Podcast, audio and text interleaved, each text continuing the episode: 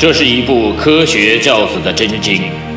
培养孩子的品质，让他们由平凡走向杰出。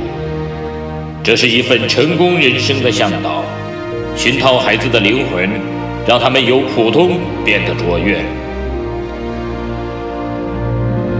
即日起，小明说道与您一起走进犹太人的家庭教育，透过100余个经典的犹太故事，品读到蕴含着无穷哲理与智慧的教育箴言与心得，从而帮助孩子创造属于自己的美好人生。嗨，大家好，我是小明说道的小明。这次我们一起来说到的这个主题叫做穷人的思维。有个人非常的穷，但是有一个富人很可怜他，一心想帮他致富。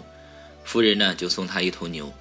嘱咐他好好开荒，春天撒下种子，秋天就可以脱贫致富了。穷人满怀希望的开始奋斗，可是没过几天呢，这个牛要吃草，人要吃饭，日子比过去还难。于是他想，不如把牛卖了，买几只羊，先杀一只吃，剩下的可以生小羊，长大可以卖更多的钱。穷人的计划如愿以偿，只好吃了一只羊之后，小羊迟没有生下来，日子又开始艰难了，忍不住又吃了一只。穷人想，这样下去不得了，不如把羊卖了，买些鸡，鸡生蛋的速度要快一些，日子立刻就能好转。于是呢，穷人的计划又如愿以偿，但是日子并没有改变，又开始艰难起来了。这个穷人呢又忍不住开始杀了只鸡，终于杀到只剩下一只鸡时，穷人的理想彻底崩溃，心想致富无望了，不如把鸡卖了，打壶酒，一醉解千愁。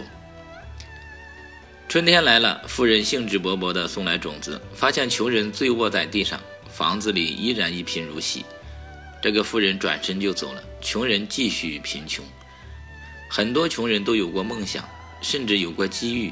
有过行动，但最终没能坚持到底，因为他们没有赚钱的压力，没有压力就不会有前进的动力，就不会有成功赚钱的方法。非常感谢您的订阅和聆听，我是小明，我们下次再见。